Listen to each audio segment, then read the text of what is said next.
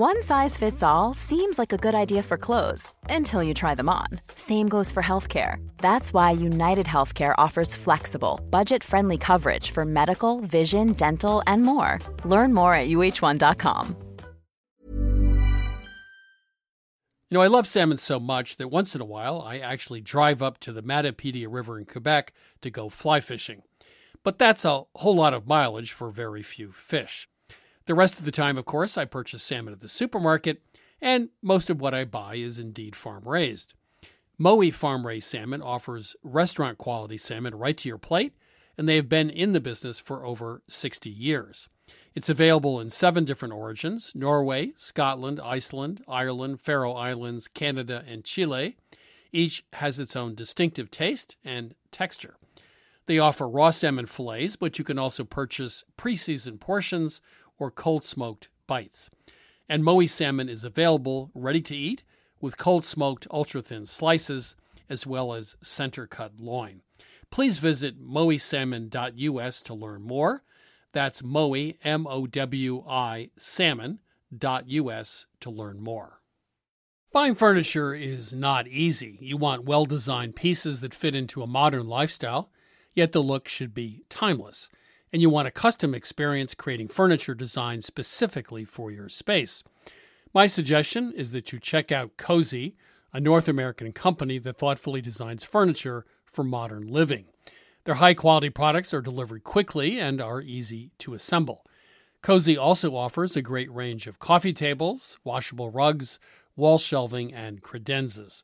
Their outdoor collection features high quality modular sofas and sectionals made for outdoor living. You can visit their store in Toronto. Cozey now has expanded from an online market to their first in person space, or go directly to their website at cozey.com.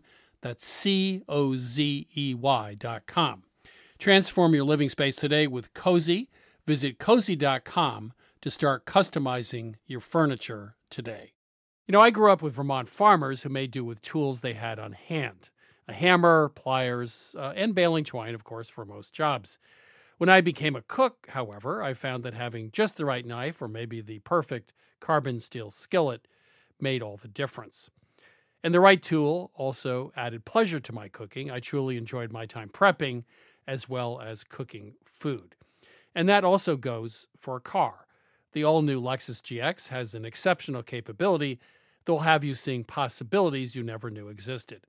Its advanced technology and luxurious interior mean that wherever you go, you'll never go without.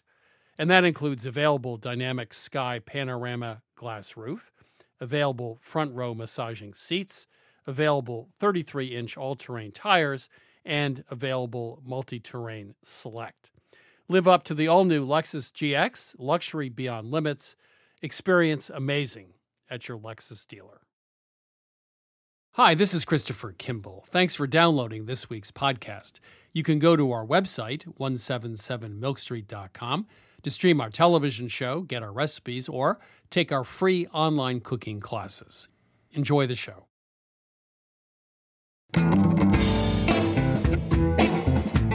Welcome to Christopher Kimball's Milk Street Radio from PRX.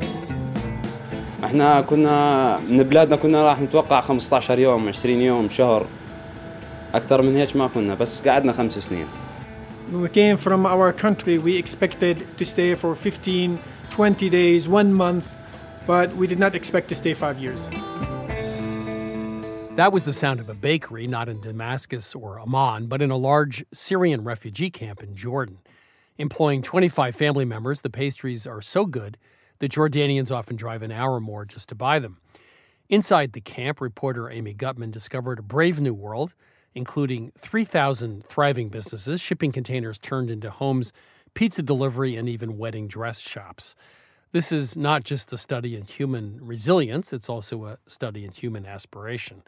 This week, we also take a look at Vietnamese cooking through the eyes of a cookbook author who left the country one week before the fall of Saigon. First, I chat with Rayna Jhaveri about this week's Milk Street recipe. Okay, Rayna, this week it's scrambled eggs. Simple enough. But I was looking at something called the Basque Book, a cookbook, and it had a recipe for scrambled eggs that used two eggs and a tablespoon of oil, not butter. So we wondered whether actually olive oil might be a better choice, a better marriage with scrambled eggs than butter is. That's right, Chris. At Milk Street, we look outside for inspiration, and we found, in fact, that in many places around the world, people use oil instead of butter to cook their eggs. It turns out butter is not better. The Chinese do it, the Japanese, um, in India, in the Middle East, they cook their eggs in oil. And it turns out that when cooked with olive oil, the eggs are fresher and lighter out of the pan and not greasy or heavy the way they can be with butter. So, Chris, there's two things that matter about this method the amount and the temperature of the oil. The amount for two eggs in an 8 or 9 inch skillet, we use about a tablespoon of oil. And the temperature of the oil also is important. Um, we make sure that we preheat the pan. So we put our oil in our pan, put it over medium heat, and allow it to warm slowly until the oil just starts to smoke. And this is the exact moment that we want to put our eggs in the pan or they won't puff up properly. And there's a reason for that. There is a reason, and it's the science of butter versus oil. Butter contains 20% water, which means it doesn't get very hot until that water boils off. Oil, however, will get hotter faster when it starts to smoke, which is our visual clue. It's about 380 degrees, much hotter than butter at 212. And that takes the water in the eggs and immediately turns them into steam which puffs up the scrambled eggs, making them lighter and fluffier. And one last note, Chris the technique and the timing matter as well. You want to make sure you pour the eggs into the center of the pan, and this pushes some of the oil out to the perimeter. And then that cooks the edges of the eggs first, which also makes them much, much lighter. So there you go. We thought we knew everything about scrambled eggs, and it turns out we knew nothing. Don't use butter with scrambled eggs. Use extra virgin olive oil. Get it really hot, and you get light, fluffy scrambled eggs. Thanks, Rayna. Thanks, Chris. You're listening to Christopher Kimball's Milk Street Radio. I'm your host, Christopher Kimball. You can find this week's recipe on our website, milkstreetradio.com. Also, our shows are available on iTunes. Coming up, we visit a refugee camp in Jordan where a group of entrepreneurial Syrians have established a successful bakery. I also reveal why carbon steel is my new favorite nonstick pan. But right now, it's time to talk to Andrea Nguyen. You know, I visited Vietnam 10 years ago and fell in love with the lemongrass, with clams, the banh mi, the roadside stalls, the mango and papaya, the salads, the hot, sweet, salty, and bitter. Andrea Nguyen is the author of the Banh Mi Cookbook, for her, Vietnamese cooking is not just about ingredients or the French influence or the uniquely Vietnamese palate. It's about cooking thoughtfully with intent. I started by asking Andrea about how she and her father found a way out of Saigon during the very last days of the war. I read somewhere that you were airlifted out of Saigon. You were fortunate enough to get out in a easier way than some people. So, so what actually happened? How did you manage to get out of the country? Well, we left um, one week before the fall of Saigon, which, um, you know, things completely fell apart at the end of April in 1975. And my father had been watching the international news. He'd been mon- monitoring things for a while and knew that things were falling apart. And so he had arranged with a number of other families to purchase and renovate a cargo boat so that we could all escape by sea. Oh. Yeah, and then huh. in April of 75 when word came out that the government was halting all private boats from leaving the Saigon harbor, he changed tactics and ran all over town trying to find someone, an American. And all Americans in Saigon at that time were basically like CIA or, you know, worked with the State Department in some kind of manner. Right. And no one would bring us out. And in the end, the person who enabled us to put together fake paperwork so that we could get into the airport in Saigon was a man who had worked for the US State Department, and my aunt was one of his colleagues, and he had come back to Saigon in April of 75 to bring out as many Vietnamese families as he could that he knew, and he was willing to include our family in that group. And how old were you at the time? I was six years old, and you know, it's um, I was so scared because all that time I was going with my father to look at the boat, and we would talk about escaping. And my mother was sewing life vests in the house at late mm. at hmm. night.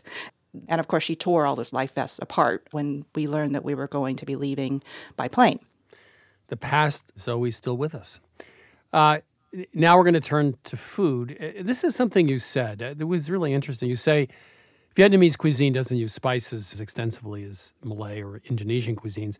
And then you say Vietnam was not part of the ancient spice route. But I, I never thought about that, that you were not part of the spice route. Yeah, the the spice route really had to deal with Indonesia and um, other parts of Southeast Asia. Vietnam's funny because it's such a long country, right? And its its um, coastline is about as long as the eastern seaboard in the U.S. And there was a lot of things to trade, but not necessarily spices. And so for the Vietnamese, it has always been like this culture that has evolved from absorbing a lot of experiences with foreign entities. The Japanese and, you know, the Portuguese and the French and the Chinese yeah, were like in that little town of Hoi An. And in the north, you know, there was all of this Chinese migration back and forth, you know, and, and then you've got like the the Thais and the Khmers and just, you know, going coming from the West. So it's this unusual amalgam of ideas. And I think that that makes Vietnamese cuisine a little bit hard to pinpoint. So, fish sauce, let's talk fish sauce. Fish sauce is fish sauce. It's Yeah. a terrible translation into English, isn't it? It is, but it but it really is like you know fish and salt that's left to ferment. Uh, but you, you you mentioned there are three different grades in Vietnam. Could you could you talk about that? Sure. There's fish sauce that you would use for cooking, and then there is fish sauce that you would use for um, dipping at the table. And those are two different grades. And so nowadays in the States, what we mostly hear of in, you know, like food media and the foodorati, it's all about like this high grade um, which is like the first pressing. So, for example, you Did you uh, just wait, have- wait, Did you just say first pressing? yeah, well, I love first, that. like- well, I'm just thinking olive oil here. Right, right. You know what? Then that's actually not really. It's not pressed. It's like it's tapped.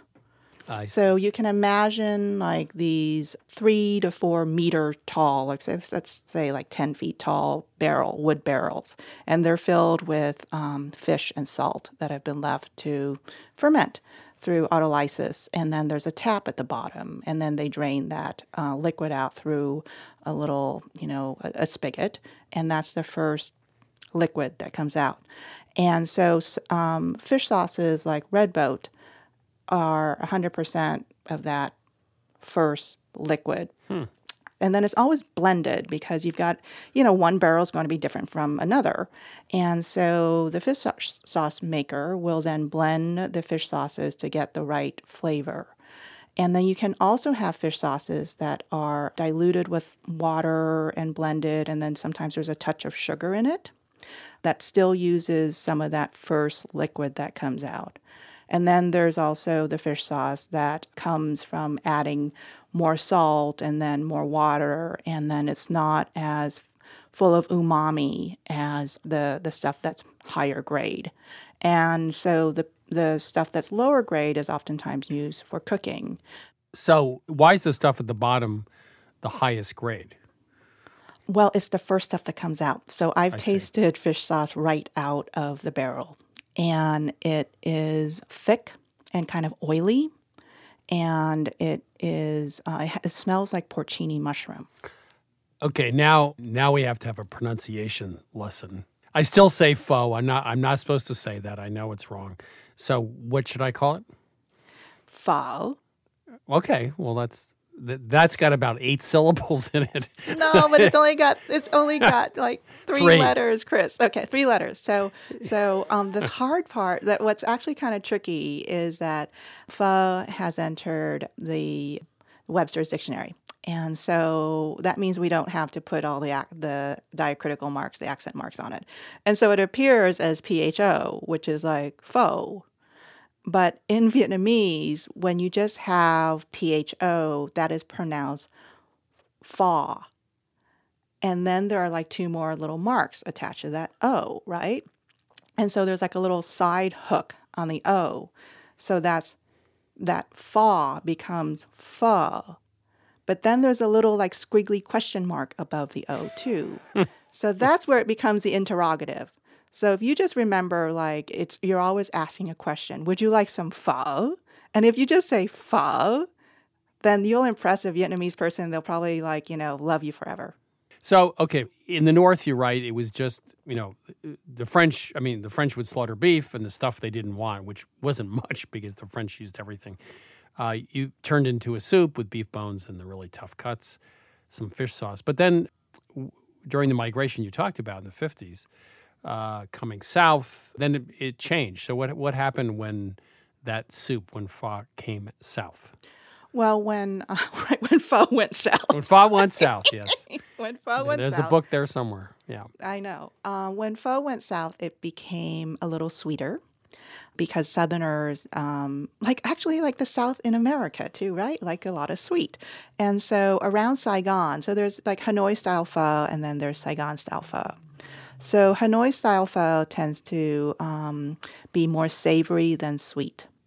And it's very simple. So you've got your cooked meat and maybe your raw meat, um, and we're talking beef here, noodles and broth in a relatively like small bowl, small portions. You get to the south where it's agriculturally richer. And I, as I mentioned earlier, people like to live large. Um, so then the portions got bigger and things got a little sweeter by the addition of this stuff called Chinese rock sugar, which is has like molasses in it and honey along with refined sugar. So the overall flavor profile of Saigon style pho is sweet savory. And then what really, really irks the hardcore northerners about southern style pho is that all those garnishes that we're used to seeing, you know, the bean sprouts, the Thai basil, the limes. The northerners say, why do the southerners put all of those foreign vegetables into our pho? They just like things so darn sweet. And then the southerners love to say, you get so little in the north, and also their broth is so bland. I'm going to quote from you. Uh, I love Okay. this quote. In the past, there have been Vietnamese books that took this really gauzy look at the Vietnamese experience, but the ingredient lists were so long that my eyes glazed over. So, who is making all this fancy food? I don't cook it. I'm not seeing it in cookbooks that go back to the 1940s. So, this is all quote unquote nonsense. Um, I love that quote. I think that a lot of the cookbooks that had been written about Vietnamese food tended to make it so to make all of like these sort of um, specialty dishes, and you know there was always like the layers upon layers of ingredients. But if you're just trying to put on a, a meal together for a weeknight, you don't have time to make that stock. Okay, you're using water because that's what Vietnamese cooks do. And when I took a look at those books, I was like, this is not the way my family eats, and this is not how I cook.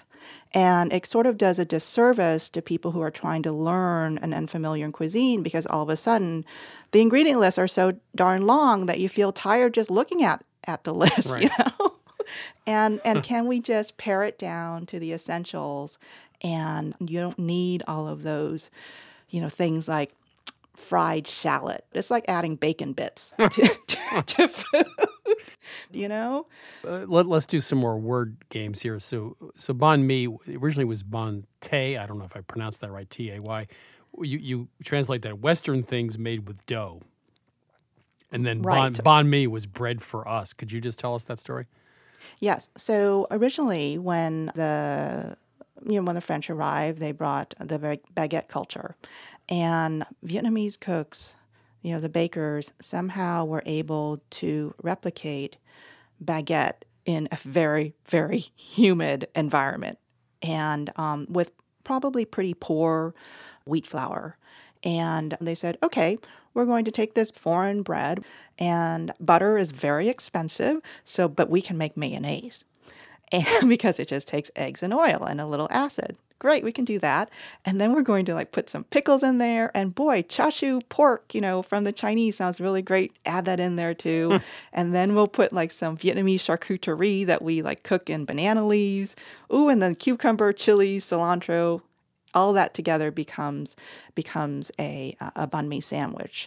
Uh, you told a charming story of a woman with a street vendor with a cart, and she made fried eggs on a charcoal brazier, and in a cart and, and sold her sandwiches. Could you just talk about that? She only worked till about nine in the morning, and it just sounded like the perfect food cart or my idea of the perfect food. Me too. So a few years ago, I was in Saigon, and and when I go to Saigon, I like to stay in like strange little neighborhood places. So we rented this um, apartment, and outside the apartment on the street was this woman who every morning she set up shop, this little cart, and she had this charcoal brazier and she would make breakfast sandwiches.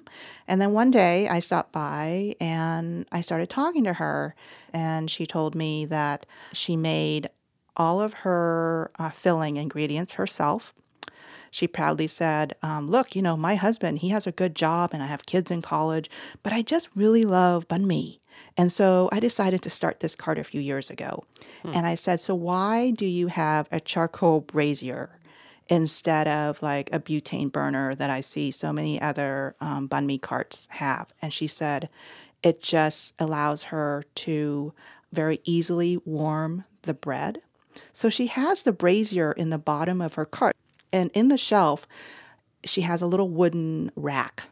And so she slides the bread in the wooden rack. The heat from the brazier goes up and warms her bread so that the bread can be crispy. Hmm. And it was absolutely brilliant. The last question I have is this I mean, you say Vietnamese cooking, it's very adaptive. So, what is it like to be from a culture that is very adaptive in food and progressive? Is that how you cook and think about food? In other words, you don't keep going back to something that's unchanging. The change is definitely part of your, your culinary landscape. That's a really kind of slippery slope to, to wander down with regard to Vietnamese food. And people love to say, well, this is right and that is wrong. But for me, it's like, well, does that taste right? because there is a certain synergy of of the ingredients that happens that makes a dish pho or a banh mi what tastes like a good banh mi. And if you tinker too much with it, then it loses that synergy and you eat it and you go, well, that just kind of lost the soul of the dish. Hmm. It's just constantly evolving because Vietnamese people like to create things all the time. For me, it's always like trying to catch up. And some things work and some things just don't. I just I think authenticity comes from the ability to cook well and to cook with intent.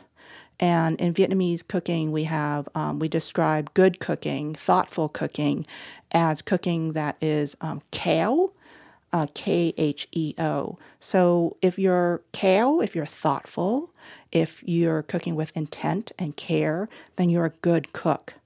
And I think that um, for me would mean that you're an authentic cook and you know what you're doing and the flavors will be good. You know, what was interesting when you were just talking, I was thinking that those words could have come out of Julia Child's mouth right? Well, I mean, it, thank you. In, in a way, um, well, no, I mean, cooking with intent and things. There is an authenticity to food being prepared in a certain way. Uh, this has been a pleasure, Andrea. Really, thank you for joining us. Well, thank you for inviting me and having this wonderful conversation.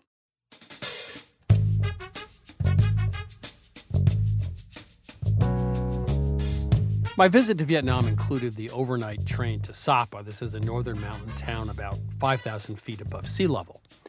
Our family walked from village to village wood smoke, pigs, chickens, motorbikes with a half dozen family members on back, the deep darkness inside the dwellings, and I also remember a sea of red headscarves worn by the Hmong women. And then, of course, the resorts at China Beach, the crowded streets of Hanoi, and then finally the sophisticated high energy feel of Saigon. Maybe countries are just collections of different places with different people who simply eat different foods. Vietnam or America, a country is just where you happen to be at a particular moment in time. You're listening to Christopher Kimball's Milk Street Radio. Coming up after the break, is breakfast really part of a healthy diet? And now, my new favorite pan, carbon steel. I'm Christopher Kimball, and now here's a word from our friends at Allagash Brewing Company, who love food as much as we do here at Milk Street. Hi, this is Jason Perkins. I'm the brewmaster at Allagash, and I've been making Allagash White in Portland, Maine since 1999. So, a white beer is a very old style of beer. Traditionally, it was brewed with spices of some type, typically coriander and orange peel. And I think one of the things that makes Allagash White distinctive and different is the rare combination of complexity and drinkability. And it's sometimes remarkable to stop and realize that I never get tired of it. You know, I'll open a can or I'll pour a glass and the first sip, and I'm like, man, this beer is good. there are a lot of different ways that folks can enjoy an Allagash White, and here are some of the examples of what folks here at the brewery like to do. My favorite thing to pair with an Allagash White is simple, beautiful seared scallops over a bed of fresh greens with blood orange and shaved fennel. My favorite would probably have to be like an Italian or a hoagie, capicola, pickled vegetables, crusty bread. It's got that nice lemony, zesty character that just gets you ready for the next bite. The ultimate pairing for me is this dish called bossam, which is this like big pork shoulder with like salt and brown sugar. We also call it candy pork in my house, and a little like scallion ginger sauce. It's like lettuce, rice, pork, sip of white, lettuce, rice, pork, sip of white, and it's just perfection. My other top choice was like a hot dog. Like just have a hot dog and have an Allagash White. You don't need to dress it up. There's something about mussels with beer, especially the white, that is just so good. I feel like it goes really well with different soft cheeses that aren't too dominant, but then also with like spicy Indian food. So I think it's just really versatile. I could imagine like something like um like lemon meringue pie. That would be really nice. Pairing Allagash White with carrot cake is a thing of beauty. This maybe sounds really boring, but pepperoni pizza. I feel like after a long week, having like a nice warm pepperoni pizza and a cold Allagash White is just like you made it. Like you did your week. You deserve this pizza. You deserve this beer. It's perfect in summer. It's perfect in winter. I haven't really found a flavor that I don't think works really well with Allagash White. Yeah, so not only do I drink it while I cook, I often cook with it. So if I'm creating some kind of stew, I'll add a little bit of Allagash White to it. A lot of people use Allagash White in like a fried fish batter. Anywhere where you can add like a spritz of lemon or a spritz of lime, that could be the beer. We are very food minded here at Allagash, obviously. and I think because of that, Allagash White is kind of subtle in a way that not all beers are. And I think that makes it very food friendly. I think it tends to unlock qualities in the food that you otherwise wouldn't necessarily notice. Like it's not too hoppy or it's not too sweet, so it sits right in the middle and sort of brings the flavors of the dish to life. If you ask anyone here at Allagash, we're pretty much all stands for this beer. We love it so much because every time you have it, you pick up something new. Every time you come back to it, you're reminded, like, oh, wow, yeah, that's really good. This is Jason Perkins again. Just want to say thanks to everyone at Allagash for sharing. You can try Allagash White at home too. Head to allagash.com slash locator to find Allagash White near you. For 21 plus only, please drink responsibly. Allagash Brewing Company, Portland, Maine. Welcome back to Milk Street Radio. I'm your host, Christopher Kimball. Conventional wisdom says that breakfast is the cornerstone of a healthy diet. It's the best way to start the day. Dr. Aaron Carroll, however, a regular contributor to the New York Times, has looked at this dietary advice and offers a different point of view. Welcome to Milk Street. How are you? Good. How are you? I'm good. Um, I spent summers in Vermont growing up, and uh, my mother always emphasized the early, hearty breakfast since I was going to be outside working all day. And I still believe that. Perhaps you have a different point of view here. Well, I do, and again, it's going to be similar to I think some of the other things we've discussed before. It's if you're hungry, by all means, eat the hearty breakfast. If you feel that you need it and that it does something good for you, by all means, have it. The thing is, not everyone does, and the idea that we need to force breakfast upon people who might not be hungry, or to argue that it is somehow more important than other meals when you might be hungrier, there's just no science or evidence for that at all. So the concept early on was that you need calories to start the day. How do you know whether a big breakfast is good or bad for you? What's the science here?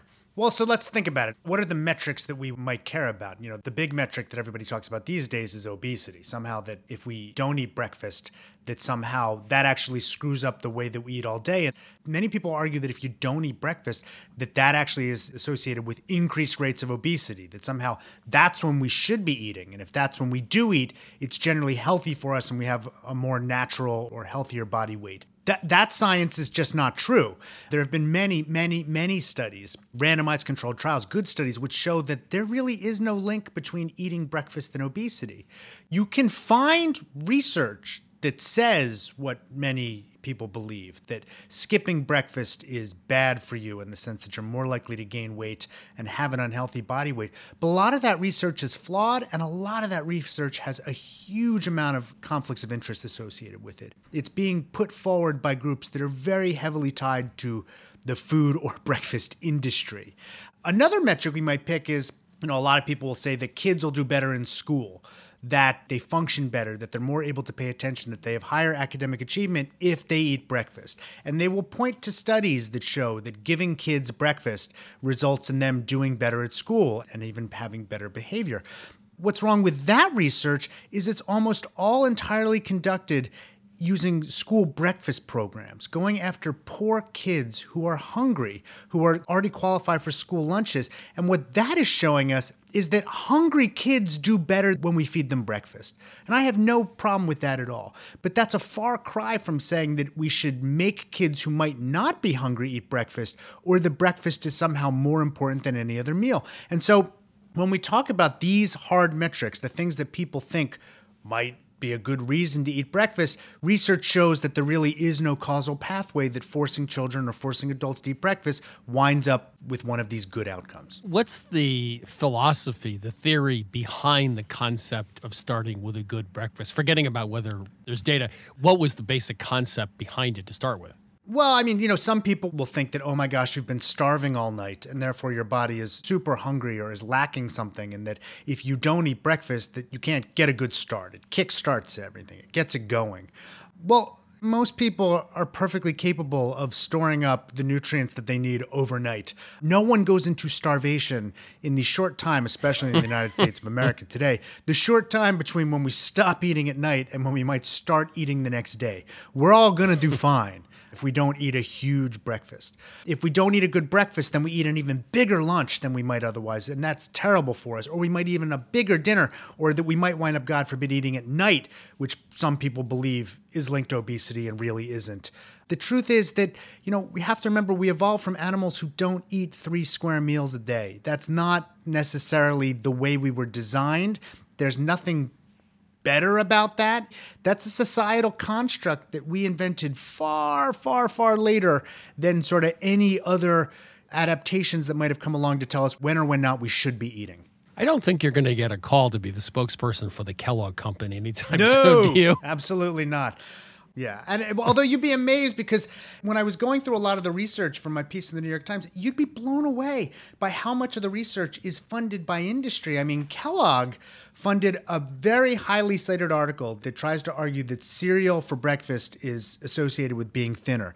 The Quaker Oats Center of Excellence, which is part of Pepsi, they financed another trial which looked at uh, whether eating oatmeal or frosted cornflakes in a highly controlled setting would result in weight loss or cholesterol changes. I mean, the food industry, especially the breakfast industry, is really involved in trying to make you believe that you are going to be less than you could be if you skip breakfast. So eat when you're hungry.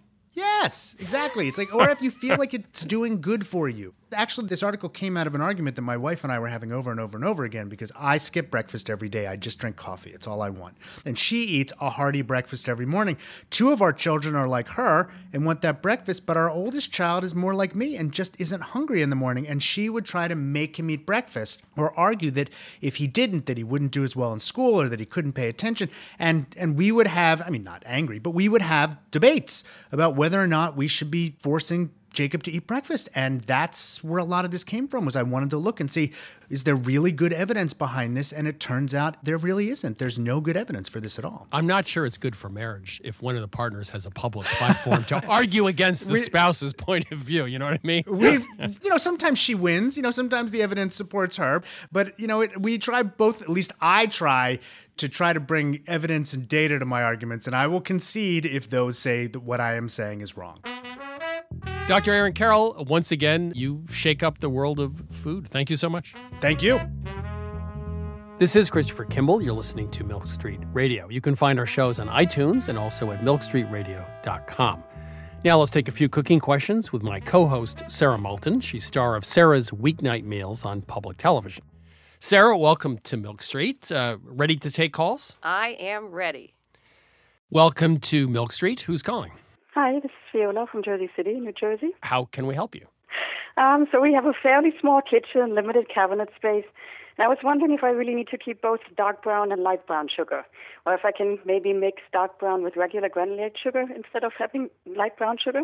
Well, first of all, I learned a few years ago, Sara, maybe you know if this is true. I thought that light and dark brown sugar just weren't as refined as white sugar, but I think it's just white sugar and they put molasses back Correct. into it. Correct. I think light's around 3%, dark is around 6%. My answer would be you can pretty much Use them inter- substitute in- light or dark. It doesn't really interchangeably. matter. Yeah. I mean, you can't switch white for light, but light or dark are pretty much the same Right. thing, right? Yeah, I would agree. Yeah. And also, these days, there's a fad. It's like more flavor is better. And so the Mm-hmm. dark brown has more molasses, which is going to have more depth of flavor. I would just get dark brown and use it for everything. Okay, so just ditch the light brown and stick to Well, don't brown. pitch it. Use it up. Don't waste anything.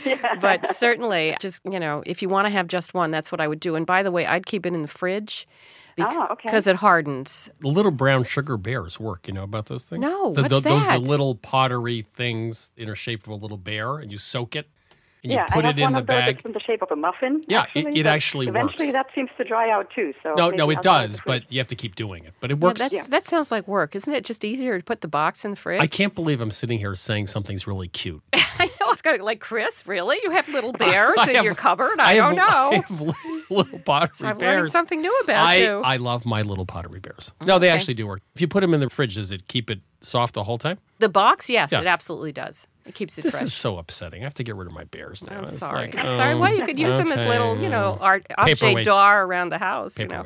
Okay, so light or dark doesn't really matter. I know bakers are probably tearing their hair out hearing us say that. You know, neither one of us is a professional baker, but that's my personal Yeah, opinion. I agree. Yeah. There you go. Thank you for calling. Thank We you, appreciate Viola. it. Thank you. Yep.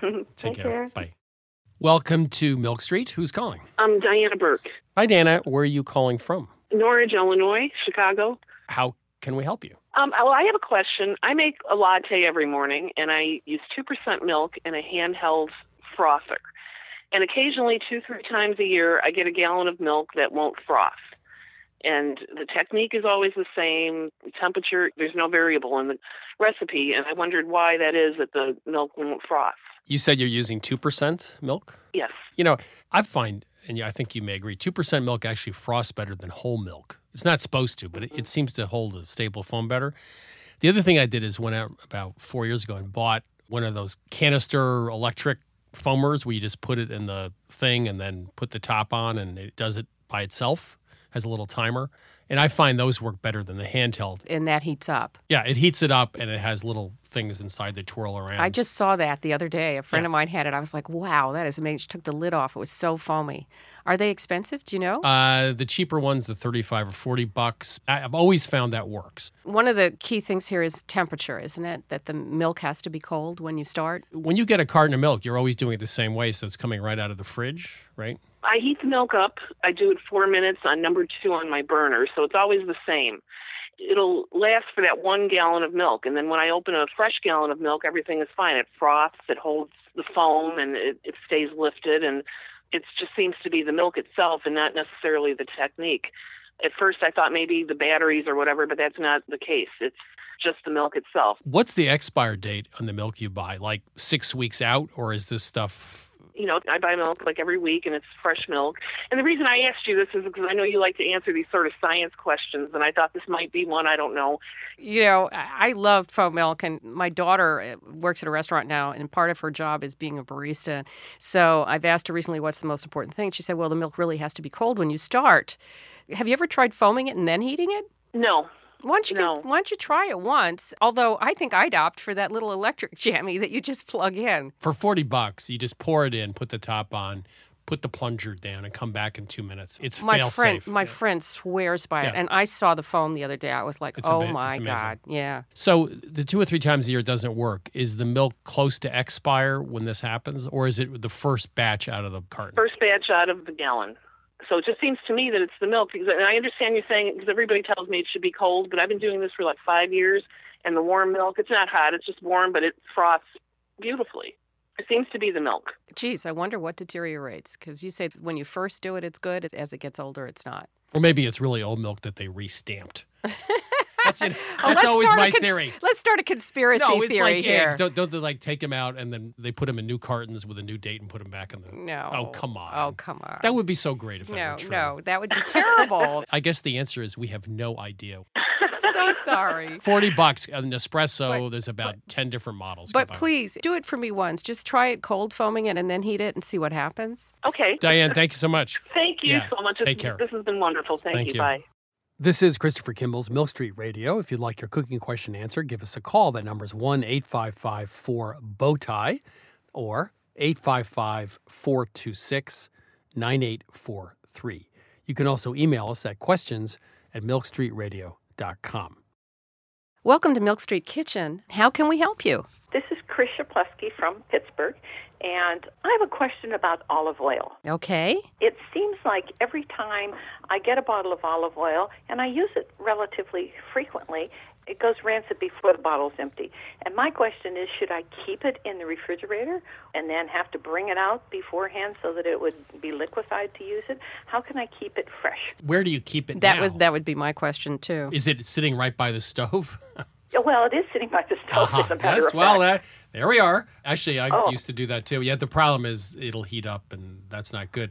I would keep it in a quote unquote cool, dark place. Also, I'm going to give a product recommendation. Okay. Rachael Ray makes this sort of very heavy teardrop shaped olive oil container with, Oh, a, yeah. with a tiny little spout at the end, which has a little hinged lid on it.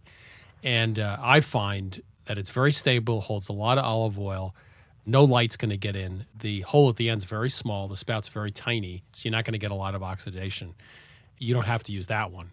But Yeah. you something like that, but keep that bottle out of the light and out of the heat. Yeah, right? so the enemies of olive oil are oxygen, light, Right. and heat. So how do you feel about keeping it in the fridge though, Chris? No. I know olive oil producers would say that's an absolute no-no. No, it's going to get kind of cloudy and nasty. Well, it does, but you know what somebody had suggested was that keep it in the fridge, you know, in a way that you could spoon some out every time you need it and let just that come to room temperature so the whole bottle doesn't have to go in and out and in and out and in and out. Look, our lives are difficult enough, so I have to Enough of that. to think ahead of You're time. right.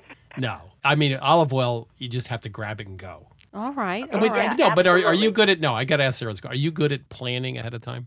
I bet you are. I I'm not. am. Oh, yeah, no, that's one of my specialties. That's my problem. I don't think I plan ahead enough. In fact, I actually put this one in the refrige because I was going on vacation. And every time I look at it, I think, oh, I have to bring it out so that I can use it. Well, I think the best suggestion is to not keep it by the heat source Right. and to get Yeah. it in something where there's no light, you know, affecting it. And if you can, put it in a cool, dark place. But then again, you have to go grab it from a cool, dark place. So I would buy the Rachael Ray. the, the Rachael thing. It's Yeah. actually Why not? It's really well made. Yeah. it's Uh-huh. actually one of those few things that really does the job. So right, that's I- great. I, am all for it. I'm going to check that out too. Yeah, it's a good product. So Yeah. anyway, there you go. Okay. Okay. Well, th- thank you, Thanks. Chris. much. I appreciate Yeah. the information. Take care. Bye. This is Christopher Kimball's Milk Street Radio. If you'd like your cooking question answered, give us a call 1 855 4 Bowtie That's 855 426 9843. You can also email us anytime at questions at milkstreetradio.com. Coming up, we visit a refugee camp in Jordan where a Syrian family established a very successful bakery. I also reveal why carbon steel is the new nonstick, and it's also my new favorite pan. You know, wonderful pistachios have become my go to snack. Now, I could list all the health benefits. They're a good source of protein, fiber, and unsaturated fats, but for me, flavor comes first, and that's why it's pistachios, not peanuts, in our household.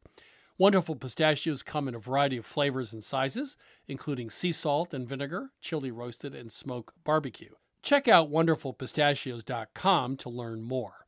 That's wonderfulpistachios.com. You know, I grew up with Vermont farmers who made do with tools they had on hand a hammer, pliers, uh, and baling twine, of course, for most jobs. When I became a cook, however, I found that having just the right knife or maybe the perfect carbon steel skillet made all the difference. And the right tool also added pleasure to my cooking. I truly enjoyed my time prepping as well as cooking food. And that also goes for a car. The all new Lexus GX has an exceptional capability that will have you seeing possibilities you never knew existed. Its advanced technology and luxurious interior mean that wherever you go, you'll never go without. And that includes available dynamic sky panorama glass roof, available front row massaging seats, available 33 inch all terrain tires, and available multi terrain select. Live up to the all new Lexus GX, luxury beyond limits. Experience amazing at your Lexus dealer. You know, I love salmon so much that once in a while I actually drive up to the Matapedia River in Quebec to go fly fishing. But that's a whole lot of mileage for very few fish. The rest of the time, of course, I purchase salmon at the supermarket, and most of what I buy is indeed farm raised. Mowi Farm Raised Salmon offers restaurant quality salmon right to your plate, and they have been in the business for over 60 years. It's available in seven different origins Norway, Scotland, Iceland, Ireland, Faroe Islands, Canada, and Chile. Each has its own distinctive taste and texture. They offer raw salmon fillets, but you can also purchase pre seasoned portions or cold smoked bites. And Mowi salmon is available ready to eat with cold smoked ultra thin slices as well as center cut loin. Please visit mowisalmon.us to learn more. That's Mowi, M O W I, salmon.us to learn more. Ever catch yourself eating the same flavorless dinner three days in a row? Dreaming of something better? Well, HelloFresh is your guilt free dream come true, baby. It's me, Keke Palmer. Let's wake up those taste buds with hot, juicy pecan crusted chicken or garlic butter shrimp scampi. Mm. Hello Fresh. Stop dreaming of all the delicious possibilities and dig in at HelloFresh.com. Let's get this dinner party started.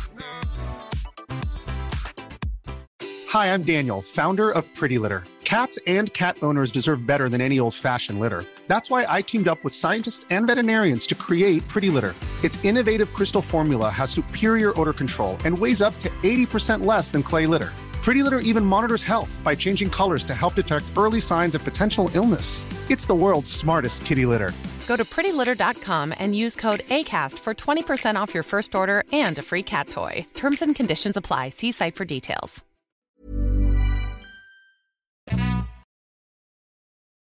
Welcome back to Christopher Kimball's Milk Street Radio.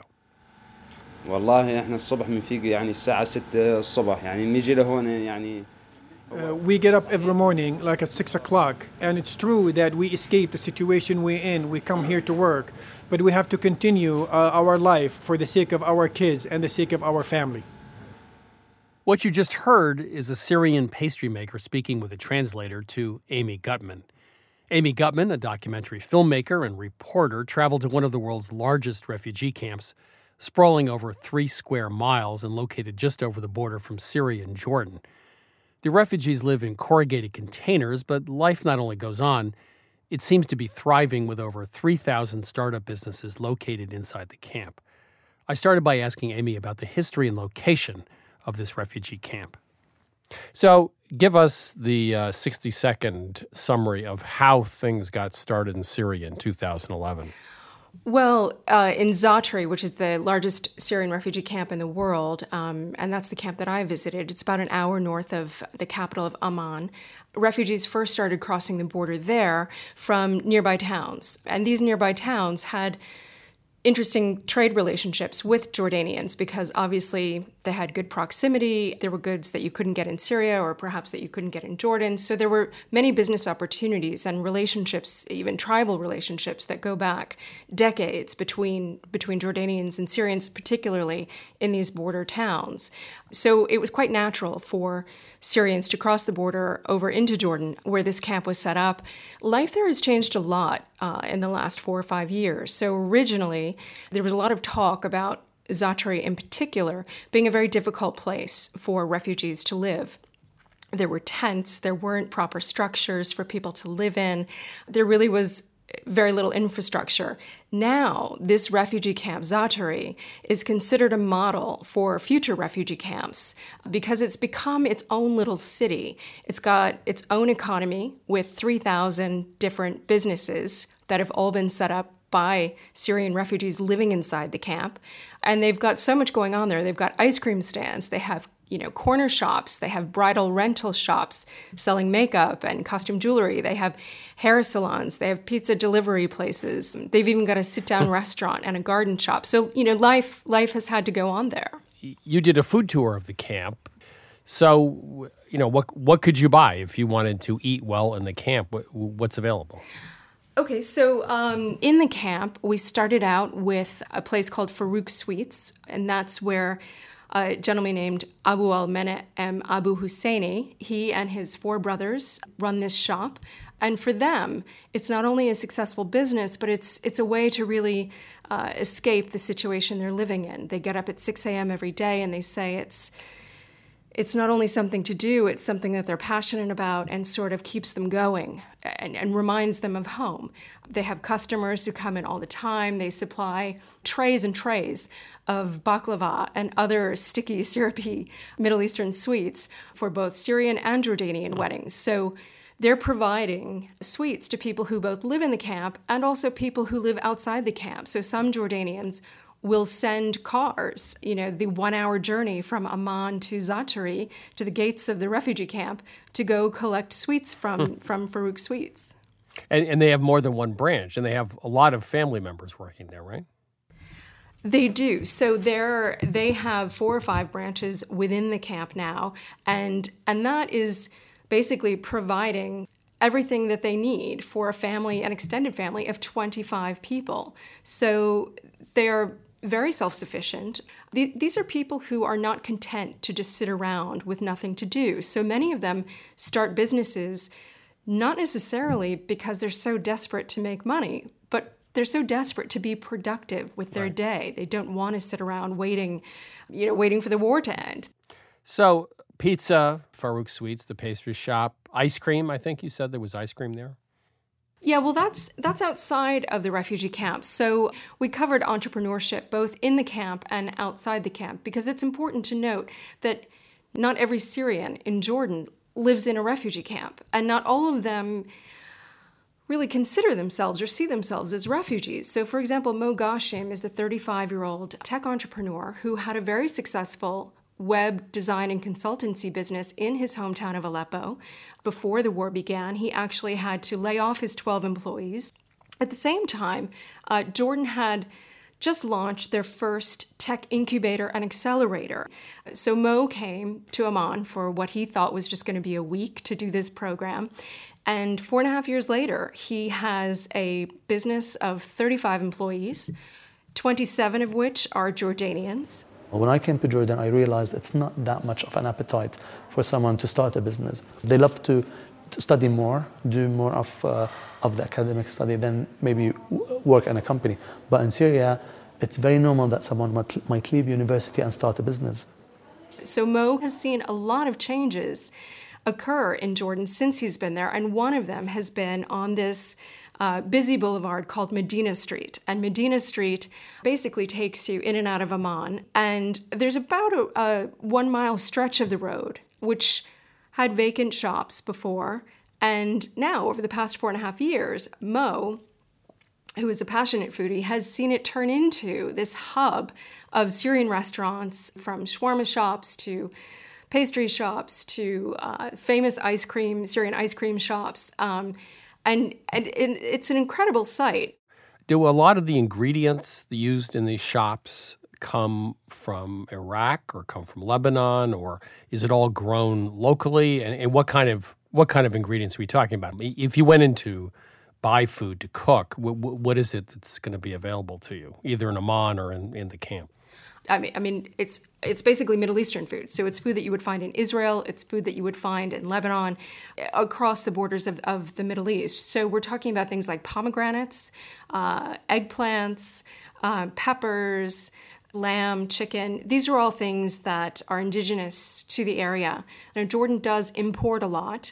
And interestingly, that's what used to drive Jordanians to Syria uh, at weekends. It was a very, very popular thing to do before the war.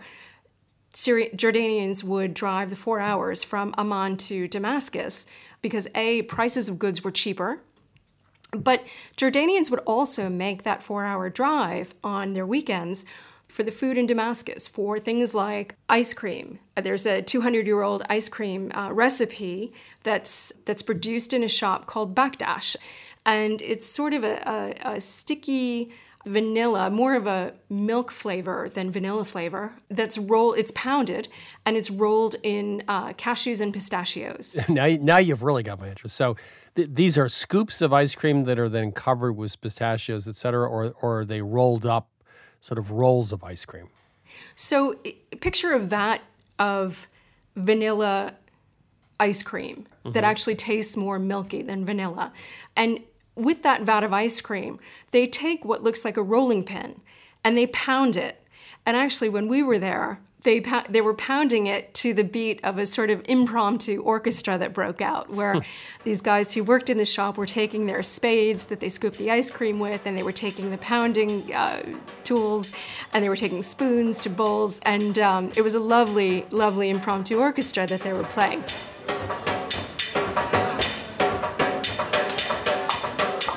So they pound this ice cream to get it, I guess, more malleable because it, it's sort of gummy in texture. And then when you order your scoop, that scoop that you're going to eat is then rolled in cashews and pistachios and then presented to you in a cup. It's absolutely wonderful. It's a very distinct but lovely flavor. You had mentioned shawarma shops. Could you just describe what the shops are like and, and, and the different kinds of shawarma you can get? Yeah, so there's typically lamb and chicken shawarma. We, we would call them a kebab shop. So there are these hunks of meat that spend all day, or at least a few hours at, the, at a minimum, roasting on these spits. And as they roast, the natural juices and flavors, um, because they've they've been spiced with cardamom and some other local spices, drips down and coats the rest of the meat with this wonderful flavor.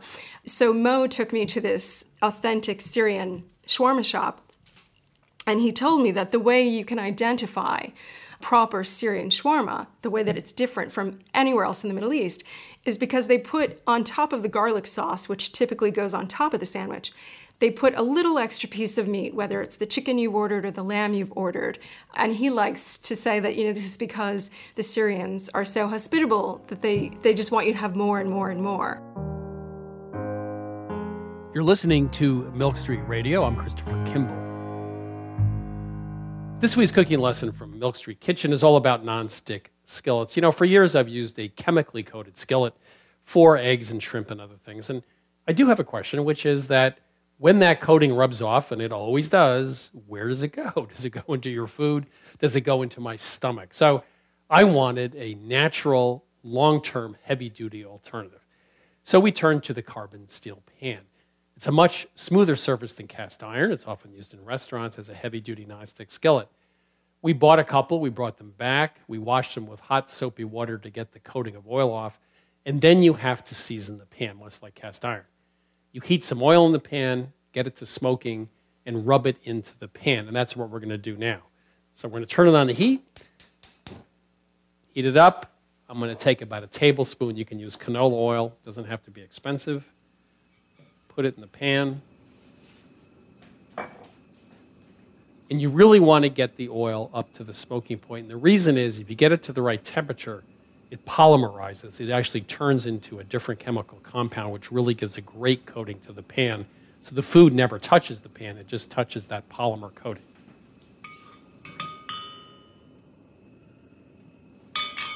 Okay, now you're starting to see it smoke, which means it's about 380, 400 degrees. Now I'm just going to take it off the heat, um, and there's a good smoke now. And a big wad of paper towels is good to use an oven mitt. And I'm just going to go in and rub that oil into the pan. And also, you can see the pan will start to darken. So there you go. Okay. Now I'm going to let this pan cool down for a few minutes. And I'm turning the heat off, let the pan cool down. It's really good to do this not three or four times, as manufacturers often suggest, but do it eight to 10 times. You can do it here and there over the course of a day or two, and you get a nice coating. The pan will turn black. It starts out being light colored, and that's exactly what you want. So the next thing we did was to test the process, and we scrambled some eggs. That's what always sticks. And it did okay, but the eggs still stuck in places. So we didn't have a true nonstick pan. Well, I got a tip from a friend of mine, Fuchsia Dunlop. She's an expert in Sichuan cooking. When she does a wok, she actually, just before she adds, let's say, the chicken, which will stick, she takes a little bit of cooking oil, throws in the wok, and gets it really smoking and pours it out. In other words, she seasons the pan just before she uses it every time. So we did the same thing here. We had the cold pan, got it smoking, did what I just did now. We'll take the paper towels and go in there and just rub that into the skillet, take that off the heat, let that cool down for about a minute, pour in fresh oil, heat that oil up, and then you start cooking. It turns out that last minute seasoning makes all the difference in the world. So, if you don't want a chemically treated nonstick skillet, buy a carbon steel pan, season it, and just before you use it every time, a little bit of oil to smoking gives you the perfect and natural nonstick skillet. Thanks for listening to Milk Street Radio. You can hear more of our weekly shows on iTunes, also on our very own website, milkstreetradio.com. That's where you can also download each week's recipe.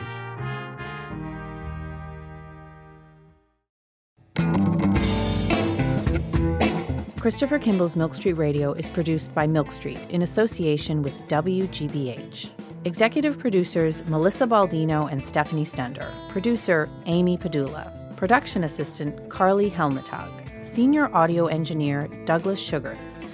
Senior audio editor Melissa Allison with help from Viki Merrick and Sydney Lewis. Audio mixing by Jay Allison at Atlantic Public Media. Production help Debbie Paddock. Our theme music is by Toubab Krewe.